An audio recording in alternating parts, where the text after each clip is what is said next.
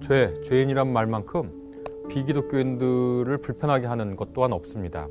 왜냐하면 기독교의 용어, 교회 내부에서 많이 쓰는 용어는 완전히 사투리라는 걸 기억해야 됩니다.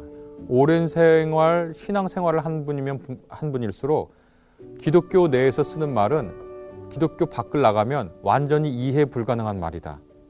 이해 불가능한 말은 상대방에게 오해를 줄 수 있고 어떤 경우는 그 오해가 상대방의 기분을 매우 상하게 하는 말일 수 있다. 라는 걸 기억을 해야 되거든요.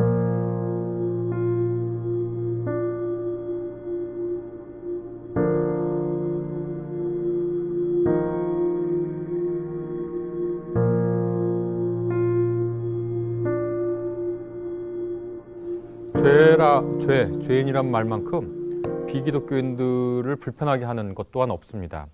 왜냐하면 대부분의 분들이 선의를 가지고 나름대로 선하게 살려고 노력을 한 거거든요. 그런데 오늘날의 죄, 죄인이란 말은 윤리적, 도덕적, 법적 의미를 띠잖아요. 나는 한 번도 현실법을 어긴 적이 없어요, 나는. 그런데 나를 죄인으로 부르면 부당한 거죠. 나는 심지어 거짓말도 잘 안 하고 정직하게 살려고 해요. 어려운 사람이 있을 때 도우려고 노력을 했어요. 그러니까 내가 비윤리적이거나 무윤리적이지도 않아요. 윤리적인 선택을 하려고 노력을 했어요. 완벽하진 못하지만 그렇게 살아오려고 했어요. 그런데 나한테 죄인, 너는 죄인이야 라고 부르면 내 도덕성을 의심하는 말이고요. 기분이 나쁘죠. 어, 자기를 폄하하는 말 같고 자기의 삶을 왜곡하는 말 같으니까 그렇고 실정법도 어, 기지 않은 나를 죄인이라고 부르는 걸 이제 견딜 수가 이제 없는 거죠. 그것이 어, 오늘날 죄, 죄인이라고 말하는 기독교의 그 개념, 그 용어가 쉽게 현대인들에게 다가가지 못하는 그런 장벽이라고 얘기할 수 있겠습니다. 그런데 에, 죄, 죄인이라는 건 도대체 무슨 뜻일까요? 어, 우리가 어떤 단어가 있으면 이 단어가 가리키는 상태나 물건이 있을 거예요. 그러면 이 죄라는 말로 가리키고자 하는 상황이나 상태는 뭔가 이걸 우리가 얘기를 해야 되지 않겠습니까? 그런데 그 상태를 알려면 우리가 지금 쓰는 죄라는 말을 말이 도대체 성경에 어떤 말을 번역한 것인지를 생각해 봐야 되겠죠. 따져봐야 되겠죠. 저는 오늘 어, 죄에 관한 무궁무진한 얘기가 있는데요. 그 죄에 관한 무궁무진한 얘기 가운데 하나의 얘기를 하려고 하고요. 그러니까 죄의 전모를 다루지 못합니다. 성서에는 죄에 대한 굉장히 풍부한 얘기가 있기 때문에 전모를 다루지 못하고 오늘날 사회에서 어, 다른 분들에게 기독교가 말하는 죄라는 것은 이런 뜻이 있어요. 죄라는 뜻은 이만큼 한데요. 제가 오늘날 사회에선 이런 얘기를 할 수 있을 것 같아요. 하고 말할 수 있는 한 죄의 한 부분을 여러분에게 이제 말씀드리려고 합니다. 어, 죄라는 말 어, 우리가 매주 또 어떤 분들은 매일 외우는 주기도문에 보면 그게 나와 있잖아요. 오늘 우리가 우리에게 죄 지은 사람을 용서해 준 것 같이 우리의 죄를 용서해 주십시오. 그 헬라어를 어, 성서를 전혀 모르는 사람 그러나 당시 헬라어를 배우는 코인의 헬라어라고 하는 2000년 전 헬라어를 배우는 학생에게 갖다 주고 자 이것을 번역해 보세요 라고 하면 이렇게 번역할 겁니다. 우리가 우리의 채무자의 빚을 탕감해 주었듯이 우리의 빚을 탕감해 주세요 라고 번역할 겁니다. 어, 너무 생소하죠 우리한테는? 그런데 그 말을 들은 기독교인이 아유 그 번역 잘못했어요. 우리가 우리에게 죄 지은 사람을 용서해 준 것처럼 우리의 죄를 용서해 주세요 라고 번역해야 돼요. 라고 하면 그 헬라어를 배우던 학생은 깜짝 놀랄 겁니다. 죄라고 지금 죄라고 번역하신 그 단어는요 빚이라는 뜻의 오페일레마라는 단어고요. 아, 용서해 주세요 라고 지금 번역한 말, 그 말씀하신 거는요 그 빚을 탕감해 주다 라고 하는 아피에미 동사예요.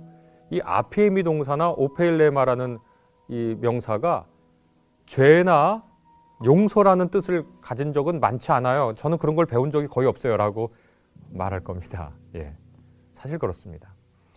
우리가 주기도문에서 죄라고 번역하는 그 단어, 아까 말한 오펠레마, 용서하다라고 말하는 RPM이 이두 단어, 모두 일차적인 뜻은 빚이라는 뜻이고 그 다음에 그 빚을 면제해 줬다라는 뜻이거든요. 그러니까 이렇게 됩니다. 우리가 어떤 한 사태가 있고 이 사태를 죄라고 말했는데 이 사태를 빚이라고도 말할 수 있다. 아, 이게 이상한 것이 아닌 것이 마태복음서에 보면 용서할 줄 모르는 종의 비유가 나옵니다. 거기 보면 만 달란트 빚을 진 종이 나오고요. 그다음에 백 데나리온 빚을 진 종의 이야기가 나오죠. 그것이 용서를 다루는 문맥에 놓였습니다. 그럼 이것이 무슨 뜻인지 한번 생각해 보도록 하겠습니다. 그리고 죄를 빚으로 이해한다는 것이 오늘날 무슨 뜻인지 그래서 당신은 죄인입니다. 라는 말을 할 때 기독교에는 이런 뜻을 얘기하는 거예요. 라고 얘기할 지점을 제가 하나 찾아드리도록 해보겠습니다. 오늘날 우리나라뿐만 아니라 전 세계의 자본주의 경제 체제를 택하고 있는 거의 모든 나라는 나라의 지배적인 이념은 능력주의라고 할 수 있습니다. 능력주의라는 것은 한 사람의 능력과 노력에 따라 보상이 주어져야 하고 그 보상이 주어지는 시스템이 갖추어져야 된다라고 말하는 것이 능력주의죠. 어떻게 보면 매우 공평해 보이는 얘기입니다. 이 능력주의는 세습, 신분 세습 봉건 사회를 대항하면서 나온 개념이거든요. 우리 한반도에 있었던 조선 같은 나라를 봐도 당시 인구의 절반이 노비였어요. 그래서 노비 같은 경우에는 엄마의 신분을 따라가거든요. 그래서 엄마가 노비면 아이도 노비인 거예요. 그 노비의 신분은 세습됩니다. 노비는 아무리 능력이 뛰어나도 노비입니다. 아무리 훌륭한 업적을 세워도 노비예요. 신분 사회에서 신분은 그가 가진 최고의 자원입니다. 서양 사회도 마찬가지입니다. 서양 사회도 귀족은 계속 귀족이고요. 왕과는 계속 왕과예요. 물론 정치적 격변이나 경제적 격변 때문에 귀족과 왕과가 바뀔 수가 있죠. 그러나 평상시에 대체적으로는 왕과는 왕과고 귀족은 귀족이에요. 그 신분이 바뀌지가 않습니다. 이런 사회에서는 한 사람의 능력과 노력이 그 사람의 운명을 바꾸질 못해요. 그러니까 신분세습 봉건 사회에서 자본주의 사회로 이행할 때 능력주의라고 하는 이념은 매우 많은 사람들에게 매력적인 것이었고 어떻게 보면 당시 사람들에게 혁명적인 거였습니다. 노비들에게 조선시대 노비 사회의 노비들에게 당신의 능력과 노력에 따라서 당신의 신분이 바뀔 수 있고 사회에 기여할 수 있다라고 얘기하면 정말 그것은 희소식으로 들렸을 거예요. 아, 그럼 내가 노력하면 내 신분을 바꿀 수 있구나. 라고 희소식으로 들렸을 거예요. 그러나 아, 자본주의가 심화되고 발전하고 오늘날 같은 사회에서 능력주의는 일종의 비판에 직면하게 됐습니다. 최근 10년 들어 이 능력주의를 비판하는 각종 글들과 책들이 쏟아지기 시작했습니다. 물론 그 시호는 1958년에 어, 마이클 영이라고 하는 분이 쓴 능력주의의 출현이라는 데에서부터 시작했는데요. 이 마이클 영은 능력주의의 출현이라고 하는 일종의 소설에서 제 기억에는 2033년인가를 시점으로 해서 그걸 돌아보는 거예요. 자기가 지나왔던 세월들을 그러면서 미래 사회를 그리는데요. 능력주의가 완전히 실현된 미래 사회. 그 사회는 어떤 사회일까요? 디스토피아, 곧 불행하고 우울한 사회로 그렸습니다.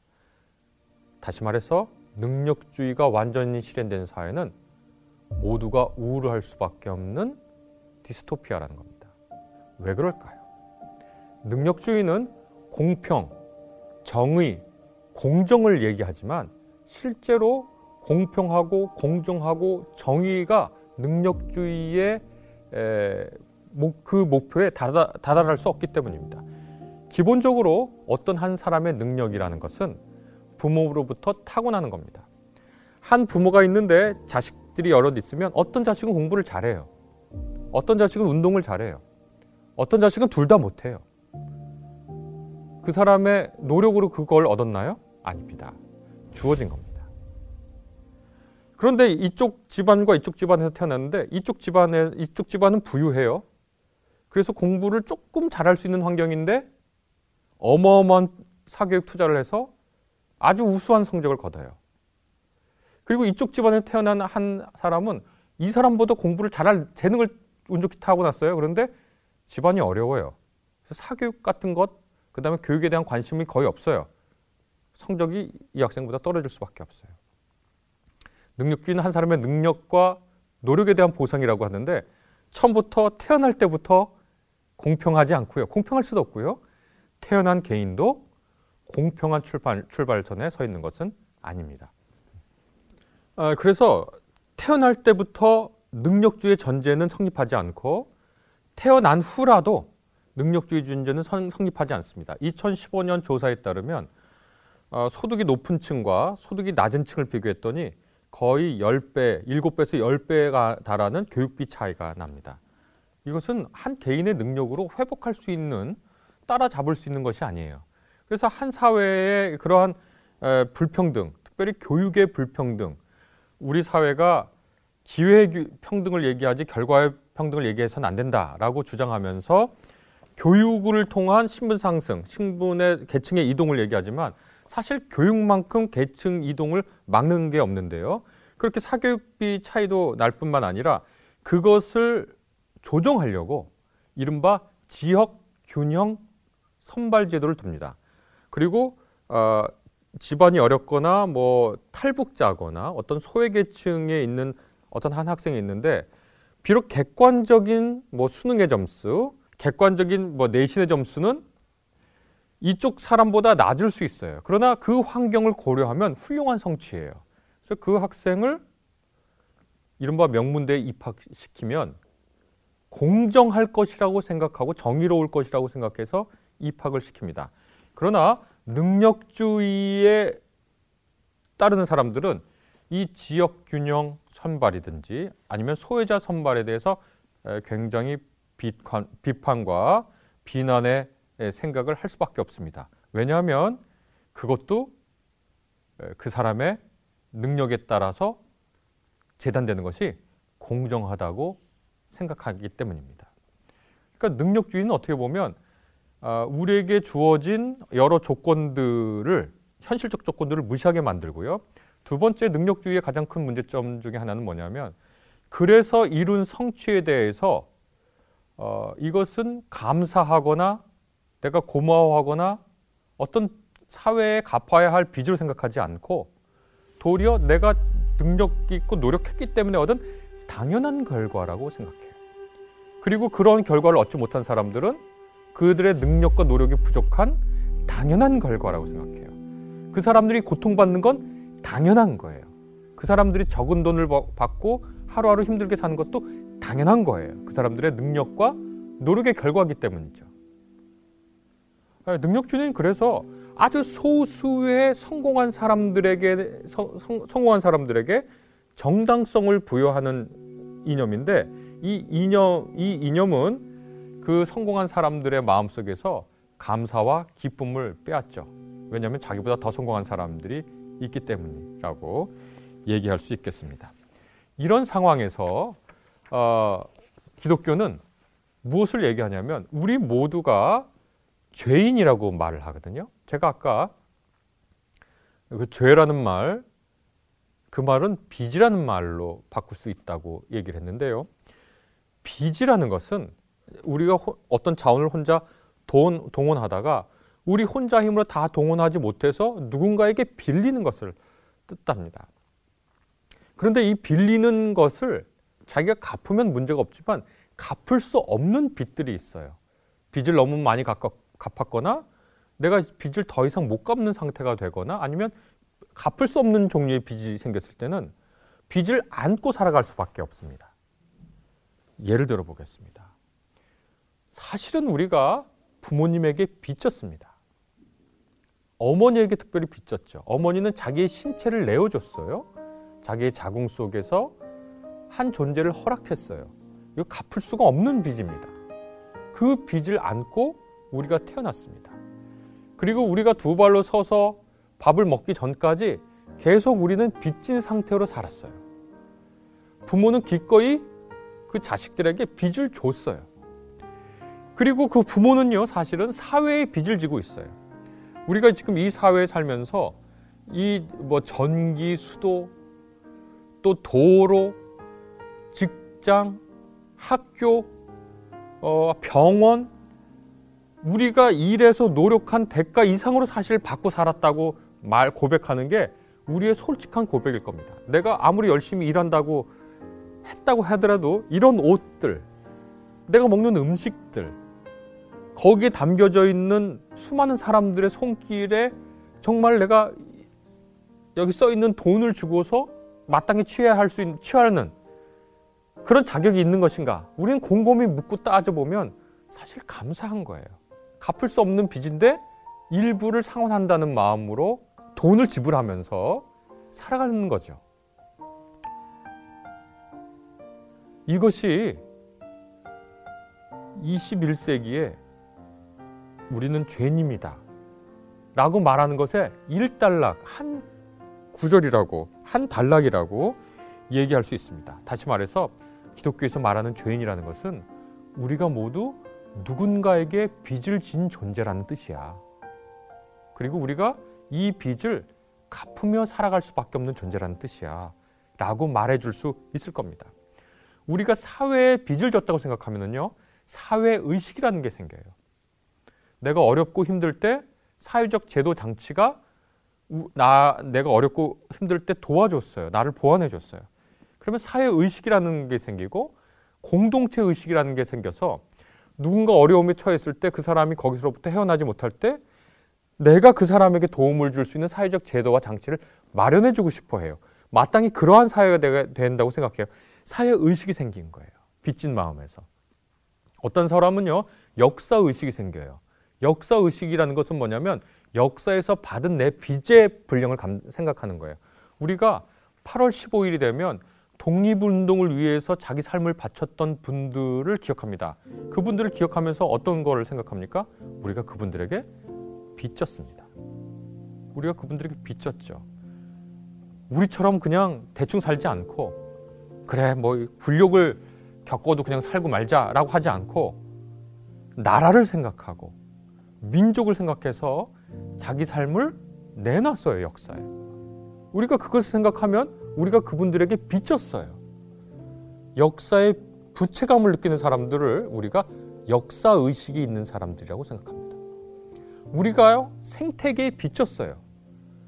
이 공기, 물, 산, 강들을 생각해 보면 내가 여기 이렇게 폐를 끼쳐도 되나? 내가 저런 것들로 만든 물건들을 함부로 사서 소비해도 되나? 라는 의식이 생깁니다. 그 의식을 우리가 생태의식, 생태감수성이라고 불러요. 그 말을 바꾸면 우리가 이 자연 환경과 생태에 빚졌어요. 더 나아가서 기독교인들은 이것을 뭐라고 그러냐면 이 모든 빚을 총괄해서 우리가 하나님께 빚졌어요. 하나님께서 우리를 존재하게 하고 우리의 여러 실수와 우리의 부족함과 저는 가끔 제가 하는 일이 이 일을 하고도 제가 밥 먹고 살아도 되는지 하고 자문합니다. 내가 앉아서 공부하고 연구하고 이 얘기를 하는 것 그냥 이건데 누군가 나에게 고맙다고 얘기해 주는 것을 내가 감당해도 되는 건가? 누가 나에게 이런 편의를 베푸는 것이 아, 내가 받아도 되는 것인가? 이 모든 빚진 의식의 최끝 끝에 가보니까 하나님께서 계세요. 하나님이 우리는 하나님께 빚졌어요. 그래서 그 달란트 비유에서 뭐라고 말하냐면 만 달란트를 빚졌다고 합니다. 만 달란트 한 달란트는 6천 데나리온이고 한 데나리온은 노동자 하루 품삯이니까 한 데나리온을 그저 10만 원이라고 계산하면 만 달란트는 6조입니다. 6조 우리가 웬만사는 갚을 수 없죠. 우리는 어머니, 가정, 사회, 역사, 이 생태, 이 모든 것에 빚졌죠. 그리고 그걸 한마디로 표현하면 우리는 하나님께 갚을 수 없는 빚을 졌습니다. 그것이 아, 기독교가 말하는 죄의 한 단락입니다. 그래서 누군가 기독교인 왜 자꾸 우리 보고 죄인이라 그래? 그러면 아 그거 오늘날 사회는 능력주의 사회고 능력주의 이념이 횡행한데 기독교인들은 거기에 선뜻 동의해주지 않고 우리가 빚진 사람이라고 고백하는 거 인식하는 거야. 그렇게 대답하면 좋겠습니다. 어떤 분들은요 간혹 보면 하나님은 어, 아주 정의롭고 선하셔가지고 요 티끌만한 죄도 못 봐주시는 분이야. 그렇게 대답하는 분들이 있거든요. 하나님을 그, 그런 분으로 만들면 안 됩니다. 심지어 저같이 못난 사람도요. 누가 좀 잘못해도 봐주거든요. 근데 하나님은 그렇게 공평하고 정의롭고 완벽하셔가지고 인간이 요만큼 잘못한 것도 못 봐주신다고요? 하나님 그런 분이 아닙니다. 우리에게 자꾸 빚에 빚을 얹어주시죠. 그리고 우리한테 요청하는 게 딱 하나입니다. 너도 빚 주며 살아라. 그러니까 우리는 서로 서로에게 빚을 진 존재고 궁극적으로 하나님께 빚진 존재입니다. 이것이 아, 죄라는 큰 말이죠. 그 큰 말을 오늘 다 설명해 드리지 못하지만 그 죄의 한 면, 기독교의 죄라는 용어를 전혀 모르는 분에게 다가갈 수 있는 말이 아닌가 싶습니다.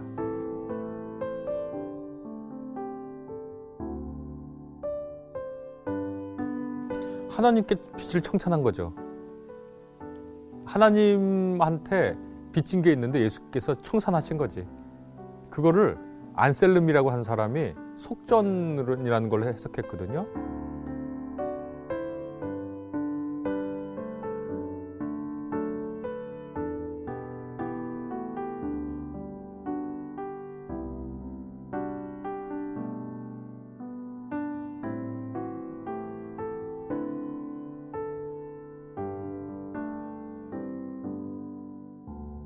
하나님께서 인간에게 한없는 빚을 주셨어요. 근데 예수께서 그 빚을 갚으셨죠. 어떻게 갚았냐면 완전히 순종하셔서 아유 그래 너 그렇게 했구나.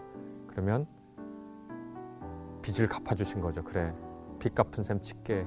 그런데 사실 그 하나님께서 그렇게 예수 그리스도의 행위를 보고서 어, 우리가 갚아야 할 빚, 빚을 예수님께서 갚아주시는 그걸 보고 우리는 그걸 또 뭐 그걸 은혜라고 부르잖아요. 은혜라고 부르면서 우리는 어떻게 은혜 입은 사람으로 사는데 은혜란 말도 다른 거 아니잖아요.